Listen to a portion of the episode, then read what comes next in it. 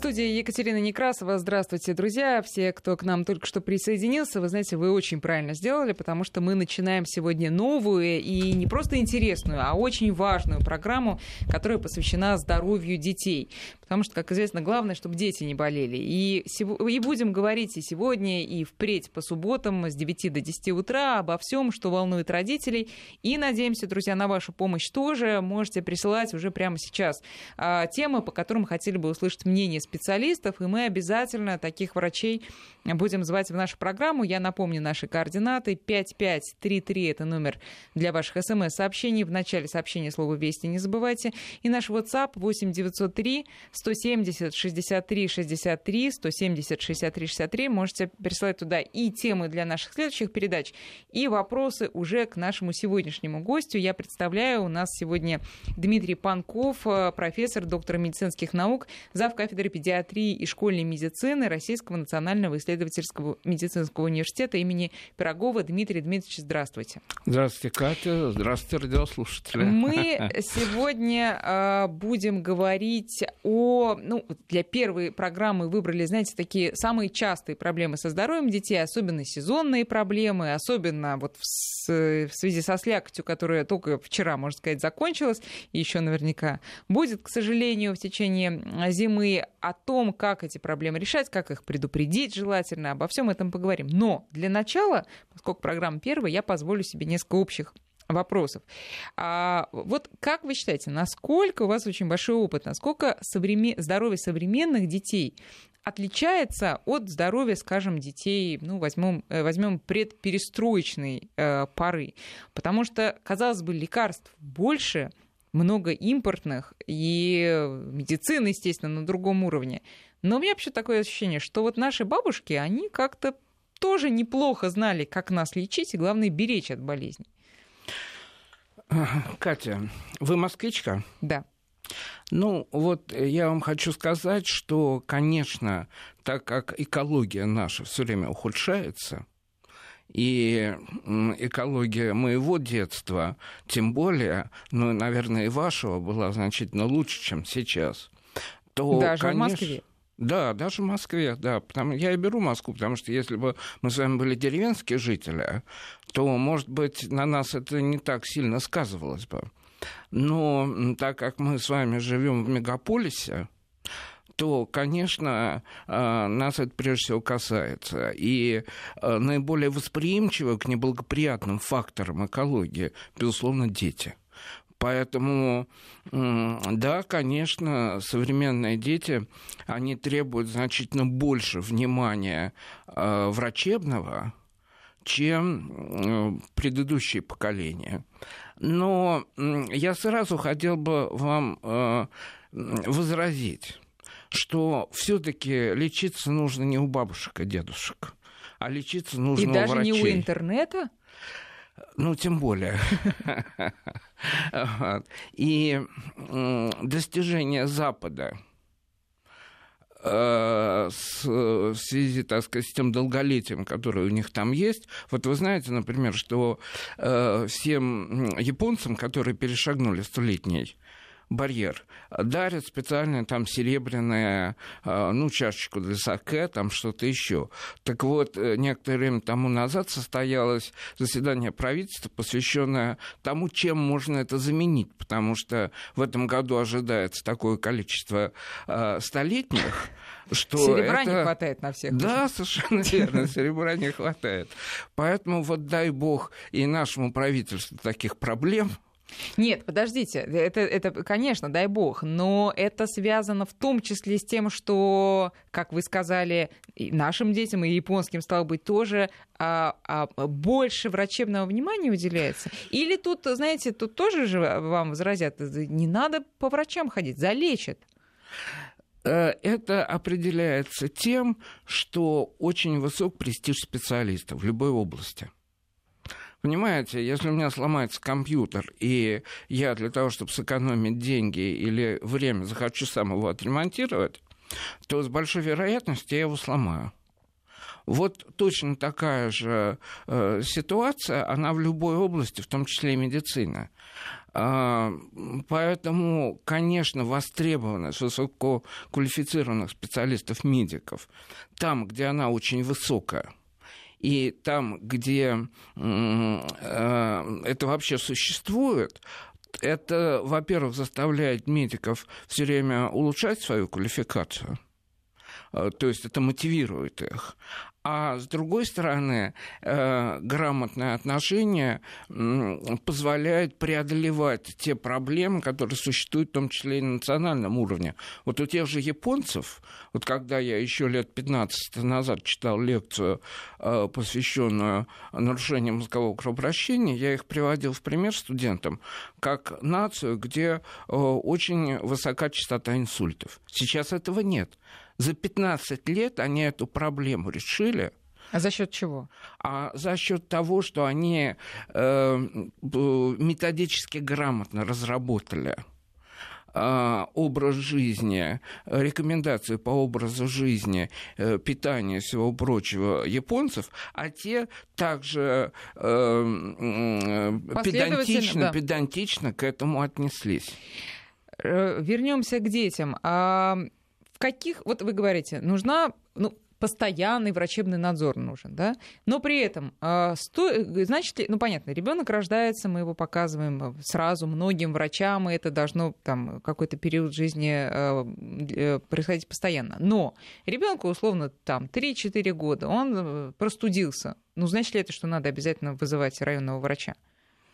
Конечно. Ну, можно же дать отвар шиповника, и, и хорошо. Катенька, это вопрос прежде всего ответственности родителей. И это очень серьезный вопрос.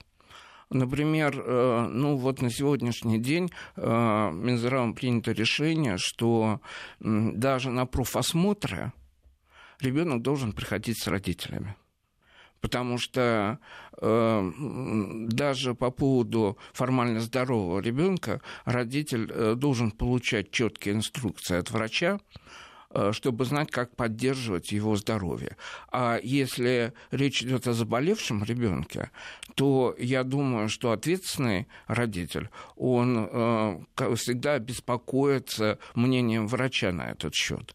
Но это, безусловно, а, уровень, характеризует уровень ответственности родителя. Потому что если родитель считает, что, а, мол, я сам вылечу, то, ну, кто его знает, может быть, ему удастся вылечить ребенка, но он же не специалист. Ну, если симптомы самые примитивные. А я не знаю, что такое примитивно. Вот вы, может, знаете, а я профессор, доктор наук, я не знаю, что такое примитивные симптомы. А, вы знаете, вот э, я себе позволю перевести этот э, разговор э, на более принципиальный уровень. Дело в том, что мы сейчас делим, ну, в частности, детей на группы здоровья. И существует пять групп здоровья. Ну, первая группа – это абсолютно здоровые как бы дети. А такие есть? Да, такие есть, это 10-15 процентов. Это, вот это люди... немало. Немало, сказать. конечно, поэтому э, преуменьшать эту цифру не надо, но это люди с хорошим генетическим э, потенциалом, прежде всего, Конституции, ну и, хорошо, конечно, э, в семьях, где э, осуществляют так называемый здоровый образ жизни. А, существует вторая группа здоровья, я не скажу вот чуть позже. А третья, четвертая, пятая – это больные дети. Я о них сейчас говорить не буду, потому что это специальный разговор. Так вот, нас с вами интересует больше всего вторая группа. Почему? Потому что это примерно 50-60% всех детей. И это дети, которые нельзя, их нельзя считать абсолютно здоровыми, но в то же время у них чаще всего никакого диагноза нет. Ну, это которые часто болеют, простужаются, такие? Ну, в том числе. Это сейчас выделяется в отдельную группу, так называемую группу ЧБД, часто болеющих детей, но это тоже э, особый разговор. А это детки, у которых иногда болит голова, иногда животик, иногда просто они вялые, говорят, что вот я сегодня э, плохо себя чувствую, а что понять не могу. И их, э, ну, половина или больше половины. Ну, так скажем, слабенькие. Их всегда называли слабенькими маленькими, да? Так вот, понимаете, дело в том, что как раз современная медицина, она им должна уделять а, все больше и больше внимания. И вот, например, моя кафедра, она как раз занимается тем, что разрабатывает методы а, обследования и лечеб... лечения, профилактики состояния таких детей. Почему? Потому что у этих детей имеется а, ну, то, что мы называем патогенез, но пока еще в э, очень умеренной форме. Но благодаря этому, если его найти, то его значительно легче э, то, что называется, так сказать, пересилить, победить, э, причем малыми усилиями. А, но как раз в том числе и не, и не лекарственными. В том числе и не лекарственными. Может быть, даже прежде всего. Ну, вы знаете, я бы не ставил таким образом вопрос, потому что это, э, опять же, ну, такая немножко спекулятивная тема. Что лучше, лекарство или не лекарство? Дело в том, что есть лекарства, а, которые значительно а, лучше для организма, а, чем что-то, что лекарствами не является. Потому что лекарство – это вещество, которое на 100% отдозировано, где нет ничего лишнего и так далее. Главное то, чтобы вот назначаемое мероприятие, оно имело четкого адресата – причем на этом этапе мы можем иметь двух адресатов. Первый адресат – это вот непосредственно тот патогенетический фактор, который ребенка толкает к заболеванию – но его э, даже в современной медицине не всегда бывает легко отыскать, особенно вот у такого ребенка, у которого нет э, характерных симптомов еще заболевания. А второй фактор – это так называемый саногенетический, саногенетический фактор. То есть это фактор, который заложен в организм для того, чтобы бороться с болезнями. И здоровые люди – это люди с хорошей саногенетической системой. И вот э, как раз мы занимаемся тем, что исследуем у такого человека, в том числе и ребенка, саногенез, и видим, где, так сказать, вот его слабинка, для того, чтобы его поддержать, и человек перешел в первую группу здоровья. И это особенно эффективно как раз вот в этой второй группе здоровья. Как понять родителям, что его ребенок находится во второй? Э, всегда ли это легко понять родителю, что да, мой ребенок часто вялый, там жалуется, или порой это может быть скрыто достаточно, и даже и заподозрить это трудно? Мы с вами здесь сталкиваемся с еще одной очень серьезной проблемой системной.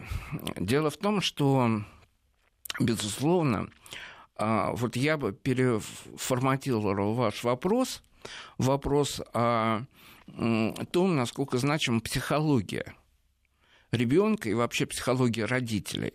Потому что ведь э, один э, родитель э, считает, что терпи, так сказать, казак атаманом будешь, и ребенок так воспитан, и он считает, что жаловаться нужно тогда, когда уже ноги подгибаются, а другой, там у него что-то кольнуло, стрельнуло, и он уже предъявляет жалобу. Поэтому все-таки здесь не родители должны быть судьями, а родители должны э, достаточно ответственно относиться к детям и э, уметь, э, так сказать, вот поставить вопрос перед медиками о том, что с ребенком что-то не так. Причем здесь тоже есть э, э, ну, одна такая, так сказать, казалось бы, малозначимая, но очень принципиальная особенность. Дело в том, что э, наши реципиент, вот я бы их так назвал, потому что пациент это когда уже патология все очевидно. А реципиент это человек, который просто приходит к доктору, потому что ну, ему кажется, что что-то не так, или он просто хочет провериться. Так вот, э, на Западе где, соответственно, они вот достигли достаточно большой продолжительности жизни, и, что особенно важно, качество жизни. Потому что, в принципе, мы сегодня говорим, что здоровый человек это не, не просто человек, который себя хорошо чувствует, но это человек, у которого еще и благодаря этому есть высокое качество жизни. Так вот, они приходят к врачам с жалобами, а наши приходят с диагнозами. Да, Понимаете? И дети, и взрослые. Да, совершенно. Доктор, у меня, скорее всего, аппендицит. Или доктор, а вы знаете, у меня мигрень. А, ну, э, во-первых... А мигрень это не просто главная боль, насколько я понимаю сейчас из ваших слов, это уже определенный диагноз. Конечно, потому что существует э, ну, несколько десятков вариантов головных болей. Вот как минимум три наиболее распространенных. И это дело врача разобраться, э, какой это вариант головной боли и каким образом, таким образом с ней э, разбираться, э, ее лечить. А пациент должен прежде всего хорошо описать свое самочувствие. И вот он должен идти к врачу с готовым описанием своего самочувствия. А, и этим он очень поможет врачу. А уже врач должен э, делать вывод из этого описания и, соответственно, подбирать диагноз и лечение. Ну, в общем, э, итог из э, того, что мы сказали, это почаще, по крайней мере, водить э, детей к врачам на, профи... на, на просто осмотр, да, такой регулярный э, осмотр. Как часто это стоит делать? Ну, э, у, есть официальная позиция на этот счет. Дело в том, что на сегодняшний день а, э, считается, что существует три вида того, что мы раньше называли профилактическими осмотрами для детей. Это э, предварительный осмотр, тогда, когда ребенок э, поступает, э, допустим, в школу или записывается в какую-то секцию, а, его э, нужно показать врачу для того, чтобы тот выработал, так сказать, показания, противопоказания для именно того занятия, которое у него будет.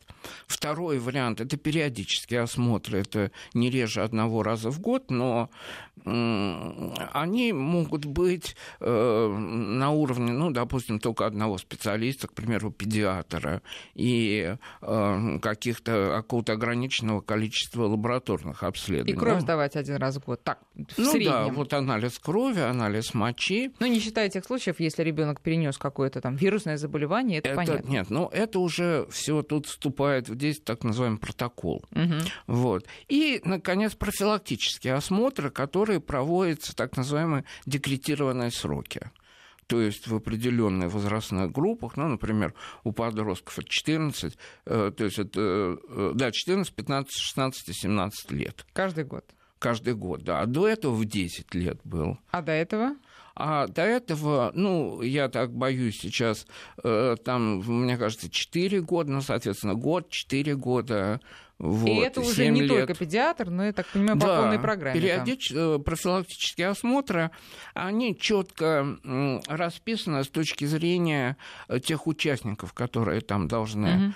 Быть, и, соответственно, тех обследований, да, которые ну, должны проводиться. Такая да, полная. совершенно верно. Хорошо. У нас много от слушателей конкретных вопросов. Я предлагаю сосредоточиться на ОРВИ и простудах, поскольку сейчас это актуально. И для начала, Дмитрий Дмитриевич, разницу поясните, пожалуйста. В том числе симптоматическую разницу. Нет, ну, понимаете как, э, простуда – это э, вообще не диагноз. Э, потому что простуда это значит, что ну, человек как бы переохладился и заболел. Например, так. А ОРВИ – это уже диагноз, это остро-респираторно-вирусная инфекция, и врачам приходится ее дифференцировать с острой респираторной бактериальной инфекцией. Вот, то есть, если э, аббревиатурой пользоваться, то как бы ОРВИ и ОРБ, угу. потому что это две разные вещи, но очень похожие но и лечить их нужно совершенно по-разному. Соответственно, Если, или антибиотиками, да, ОРБ или это антибиотики, как правило. И альтернативы им очень редко присутствуют, то ОРВИ это здесь можно обойтись без антибиотиков, а совершенно другим набором препаратов, которые э, помогут, э, вот прежде всего, сеногенезу организма. И... Но вы говорите, ОРВИ и ОРБ по симптомам очень похожи, и какие это симптомы? Ну, из того, что похоже, это, соответственно, подъем температуры, резкий, это насморк. Высокий. А? Э, резкий подъем и до высоких значений. Ну, вот резкие это больше характерно для ОРВИ. Для ОРВИ а, угу. больше характерно относительно невысокая температура. Вот. Но и там, и там подъем температуры, потому что температура поднимается, потому что организм борется.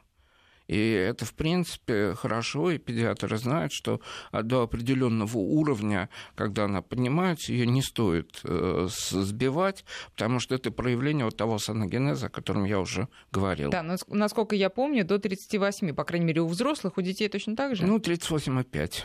Даже 38,5? О, это новая для меня информация, да, потому что я э, всегда отметка 38 для меня такая критическая. Ну, это правильно, потому что, безусловно, если температура достигла 38, то уже нужно начинать нерв, нервничать. Уже надо Конечно, лезть за лекарствами и, и нужно, смотреть, да, да, нет, будет нужно, ли 38,5. чтобы уже все было наготове, потому mm-hmm. что если вообще она продолжает лезть дальше, то, э, конечно, здесь не обязательно дожидаться, чтобы, знаете, вот как часы так тикнуло, 38,5. Да. Э, что с температурой делать чуть попозже, дальше про симптомы давайте еще скажем.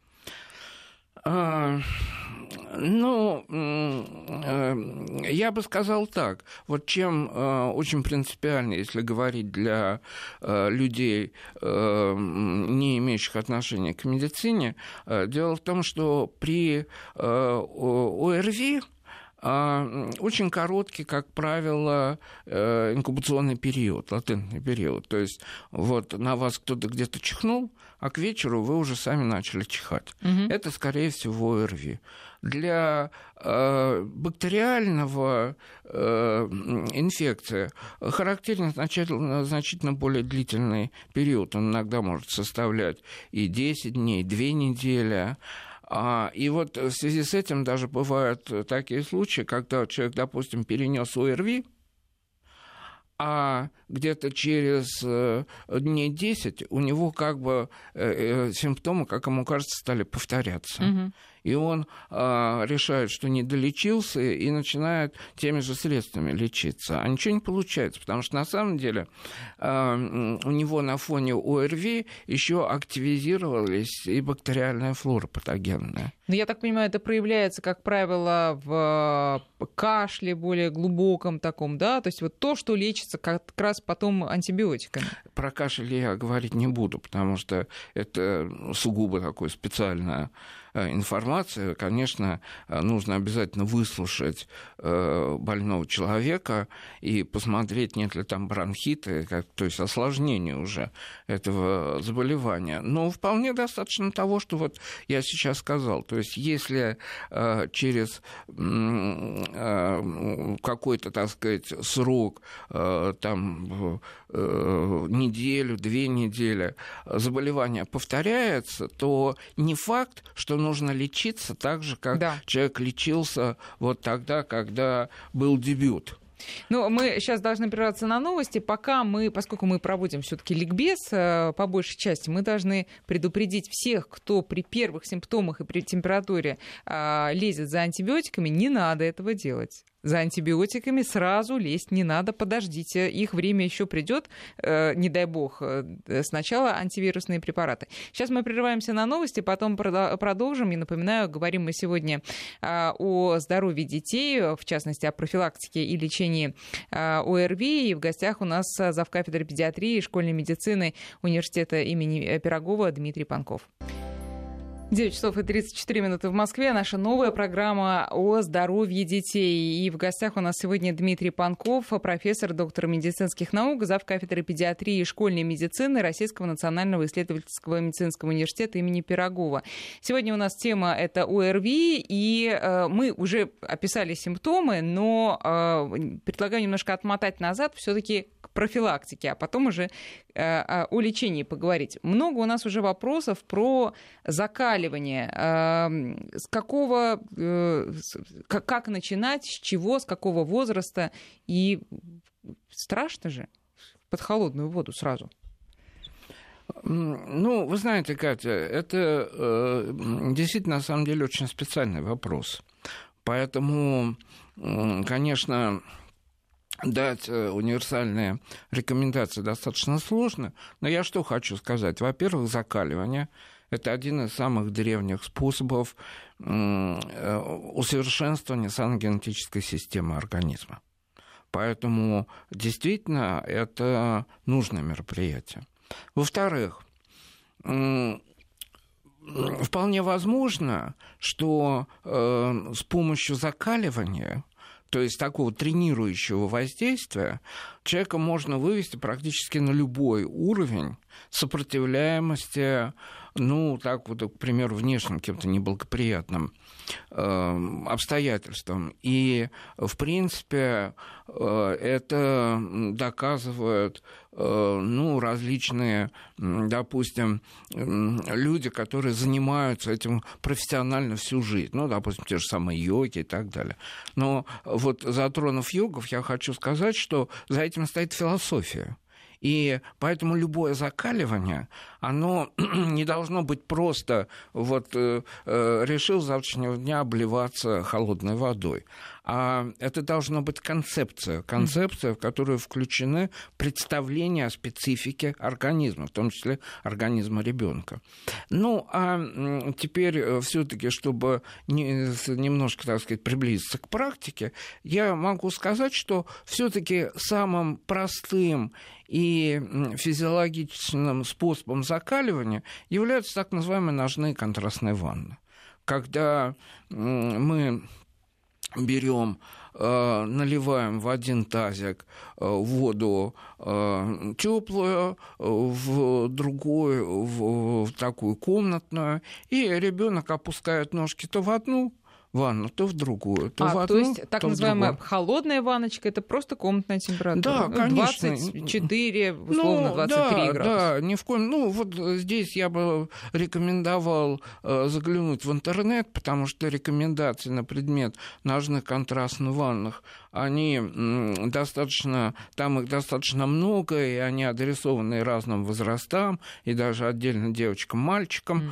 Вот, поэтому э, здесь эти э, цифры запоминать не обязательно, но принцип заключается в том, чтобы взять небольшой контраст – и то в теплую, то в условно прохладную воду ножки. И это э, вызывает в организме определенные изменения физиологические в вегетативной системе. А вегетативная система это главный э, э, как раз элемент саногенетического, саногенетической структуры. И таким образом э, э, она то э, напрягается, то расслабляется. И вот... Тренируется таким образом. Да, и если каждый день примерно на один градус этот контраст увеличивать, угу то... Ну, естественно, во втором тазике, где холодная ну, вода. Да, совершенно верно, совершенно верно. Ни в коем случае э, не нужно, чтобы была ледяная вода, не нужно, чтобы э, была, э, был кипяток. кипяток. Да, само собой, это должно быть исключительно физиологический контраст, но мы его вот так вот постепенно увеличиваем, и таким образом амплитуда этого тренирующего воздействия на вегетативную, саногенетическую, в том числе и сосудистую систему, поэтому люди люди, которые страдают головными болями, нередко после э, такого вот тренинга в течение месяца они начинают значительно реже жаловаться на головные боли, которые связаны вот с той самой мигренью, потому что мигрень это сосудистая головная боль, в отличие от других головных mm-hmm. болей. Вот. И вот такой вот... Несколько э, практических советов. Сколько держать в каждой ванночке и сколько должна занимать каждая процедура в начале пути и к чему мы должны прийти и по температуре, и по длительности? Ну, пускай в интернете посмотрят, потому что я говорю, что это все должно по быть по совершенно и по верно, полу да, даже, совершенно верно, да. Поэтому э, сейчас, если я начну давать такие рекомендации, у нас вся передача у вас на, на это уйдет. Понятно, хорошо. Значит, закалкой понятно. Э, ну, э, так, теперь витамины. Тоже важная профилактическая такая мера, которую многие родители, особенно в, в ноябре, начинают. Пора витамины, чтобы не заболел. Как вы к этому относитесь? Ну, в принципе, я отношусь положительно, но я вам уже сказал, что вот наша кафедра, она разрабатывает методы воздействия э, такого профилактического и лечебного на вторую группу здоровья, потому что э, наименее разработанная как раз в, в проекции на эту группу эти методы. И вот э, в связи с этим э, у нас э, очень много наработок, связанных с тем, что э, разным людям, разным детям э, с разной конституцией нужны разные витамины. Поэтому и не комплекс нужно... покупать в аптеке, э, условный, да, такой, который там продается, не спешите, да? Сначала узнайте, ну, что нужно вашему не, ребенку. Ну, вы знаете, ведь здесь э, принцип какой? А, лучше что-то, чем ничего. Угу.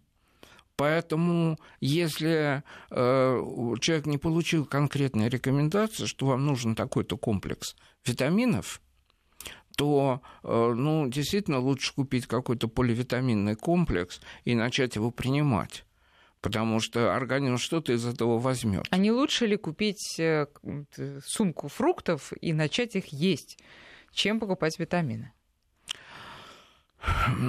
одно другому не противоречит, по большому счету.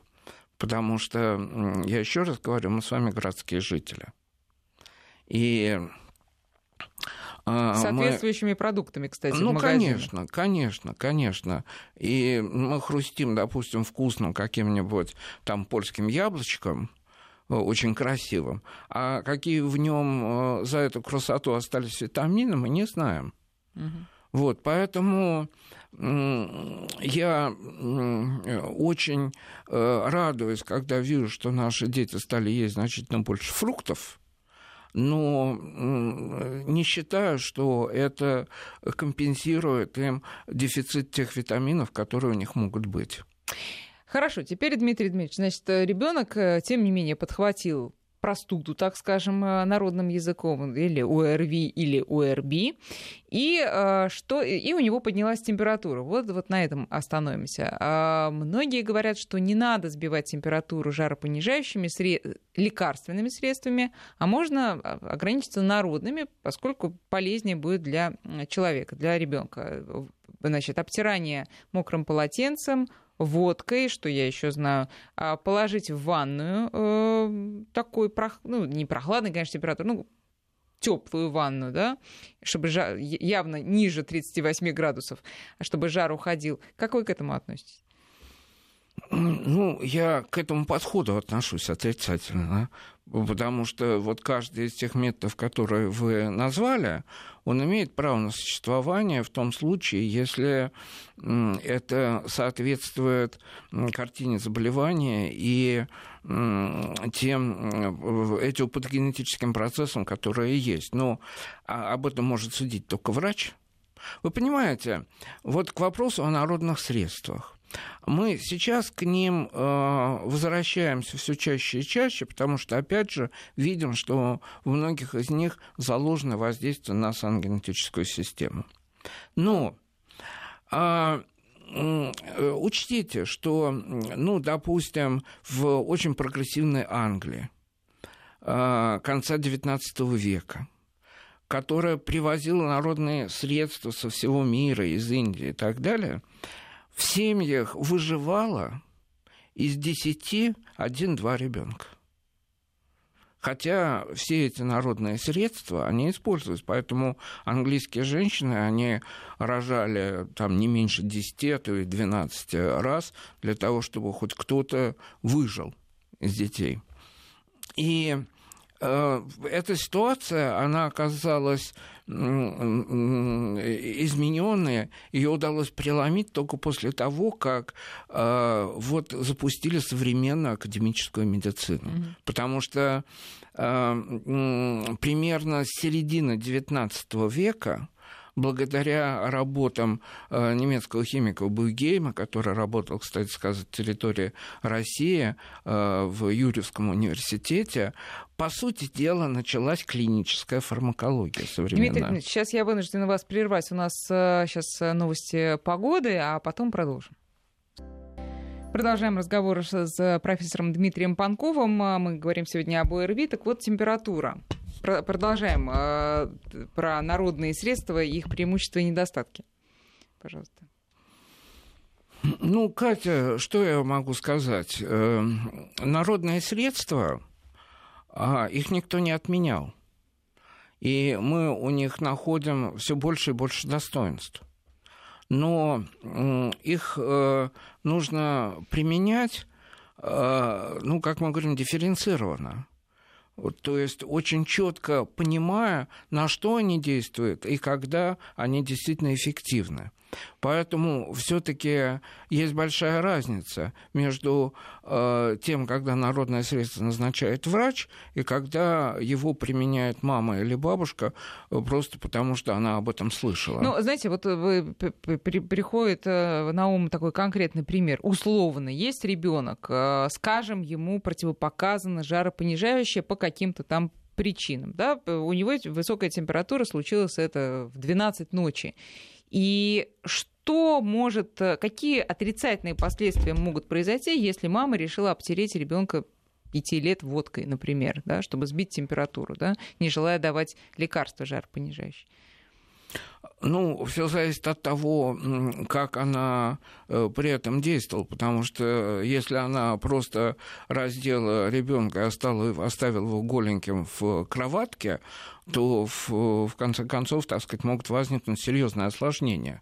То есть делать просто надо умело это Конечно, всё. конечно. Это все. Причем существует огромное количество методических пособий на этот счет, угу. где картин, картинками показано, как вот э, нужно и протирать ребенка, и что после этого с ним нужно делать. И... Но после этого надо закутывать, я так понимаю. Ну, или одевать, по крайней мере. Ну, нужно, чтобы э, был вполне определенный температурный режим в комнате, Без э, чтобы не было сквозняка, да. там, ну и многое другое. Угу, угу. Вот. И если одеть, вот там, допустим, фланелевую рубашечку, вот, то есть здесь нужно соблюдать э, целый ряд мер, потому что э, любое назначение оно, чем оно отличается в ну, оптимальном варианте, когда его делает врач, и чем оно отличается, когда его э, использует вот просто ну, обыватель, скажем так.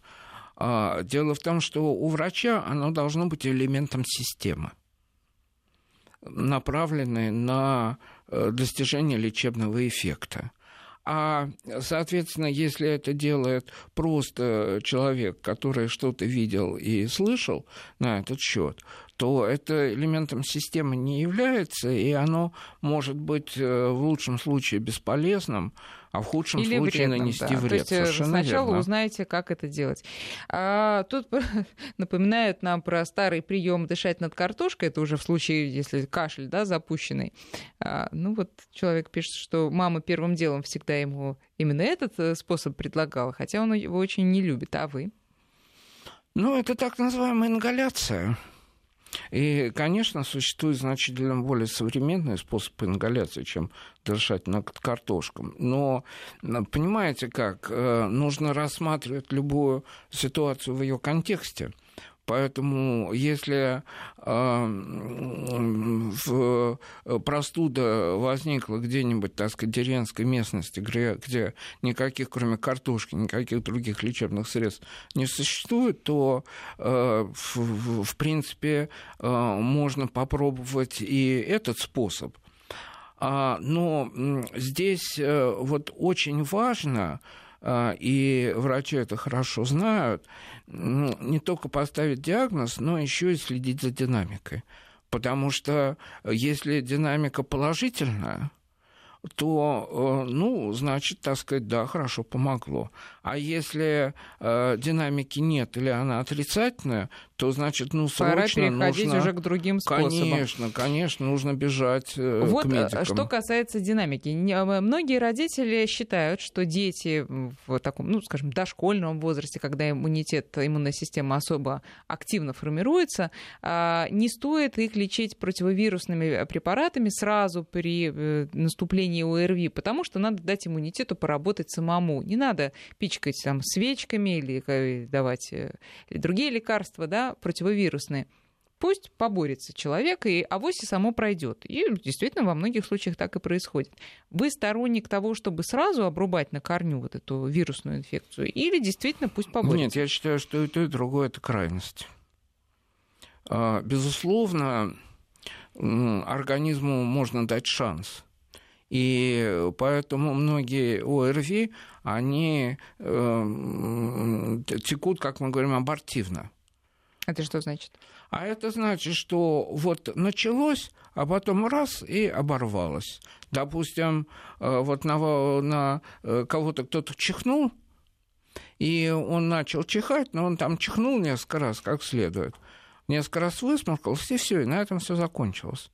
Это абортивное течение mm-hmm. ОРВИ, когда э, саногенез, включая иммунную систему, с э, этим э, патогенетическим фактором справился. И, конечно, э, здесь э, приходить, так сказать, на помощь организму нет необходимости. Но если э, динамика нарастающая, то тогда, безусловно, нужна терапия. Причем... Но это с какого дня понятно? Уже там со второго дня? это не, не, это часы. А. Это часы. Угу. Вот. Потому, почему? Потому что, э, ну, строго говоря, э, э, возможности противовирусных э, препаратов, они тоже ограничены во времени. По-моему, 3-5 дней, да? Ну, даже меньше. Угу. Даже меньше. Поэтому, если мы проскочили тот срок, когда э, их э, можно назначать, то в любом случае уже их назначать не нужно. Но опять же, понимаете, это все э, должно быть очень компетентное суждение. Uh-huh.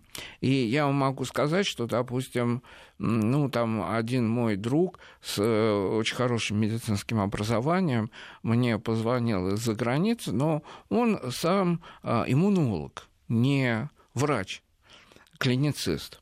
И стал мне говорить о том, что вот он сегодня не пошел на работу, потому что а, у него простуда, и он решил отсидеться. И там у них в Штатах им положена большая таблетка, они это проглатывают и считают себя здоровыми. Вот. А э, когда он мне описал симптомы, я ему сказал, что, ты знаешь, срочно начинай принимать антибиотики у тебя Хотя бактериально. за границей, особенно а? в Европе, не любят. Э, да, но тем не менее, лечение. пока он не начал принимать антибиотик, потому что он сначала игнорировал мою рекомендацию, а вот дня через три, вот, я ему сказал, что, знаешь, ну, у тебя, возможно, уже осложнение. Угу могут. Он начал испугался, начал принимать антибиотики, и э, все, так сказать, проблема была решена. Но я смог дать ему такую рекомендацию не потому, что я люблю антибиотики. Вот, я с удовольствием вообще никому никаких лекарств не назначал а просто потому, что вот по моему э, профессиональному мнению альтернативы в данном случае не было.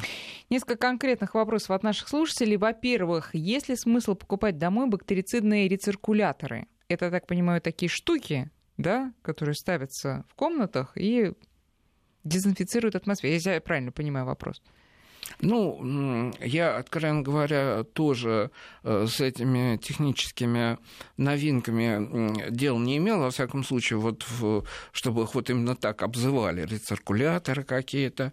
Но а, здесь э, всегда нужно опасаться наличия аллергии в семье, потому что э, любая изменения в воздухе его состава, э, тем более если туда там что-то попадает, э, если есть сенситивность, как мы говорим, чувствительность к аллергии, это может привести к серьезным осложнениям. Поэтому... А фиолетовые лампы тогда? Ну, понимаете, но все это нормально.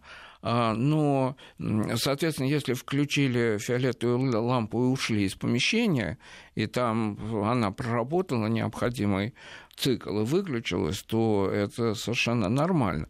А если вы включаете фиолетовую лампу и находитесь, ну, вы имеете в виду ультрафиолетовую да, да, лампу, да, да, и находитесь в помещении, то, конечно, а, тем более ребенка оставляете в помещении, конечно, могут быть очень серьезные осложнения. А, из Ростовской области дочери 13 лет, с 11 года аутоиммунный э, тиреодит, с 14 туб интоксикация, как ее закаливать и можно ли есть фейхоа, а, актинидию и эхиноцею? Такой вопрос сложный. Ну, вы знаете как, это вопрос к лечащему врачу, потому что э, такие вещи по радио не, не решаются. Не, да, это э, э, этим, эти вопросы должен решать человек, который э, врач, который наблюдает пациента и, соответственно, учитывать все нюансы его статуса, в том числе и иммунного, которые там имеют место. И э, из Пермского края ваше отношение к бездумному назначению всяких феронов? Ну, я вообще против бездумного назначения чего-либо. Я даже против бездумного э, приема пищи. Вот, поэтому, ну, категорически, конечно, против. Над всем нужно думать. И самое последнее, вот мы успеем, э, не совсем по теме, но важное сообщение. Ребенку поставили в 4 АКДС, 2,5 года. Остальные прививки переносил нормально, а тут температура и на ножку не может наступать. Участковый врач особо не заинтересовался. Что посоветуете? Повторно обратиться в Э, медицинское учреждение. Ну, то есть тревожные сигналы. Конечно, конечно. Да, так что бегите к врачам. Дмитрий Дмитриевич, большое спасибо. У нас в гостях был сегодня профессор, доктор медицинских наук, зав. кафедры педиатрии и школьной медицины э, медицинского университета имени Пирогова Дмитрий Панков. Э, спасибо вам. Мы будем продолжать эту программу каждую субботу с 9 до 10. Будьте здоровы и берегите детей. Спасибо. Всем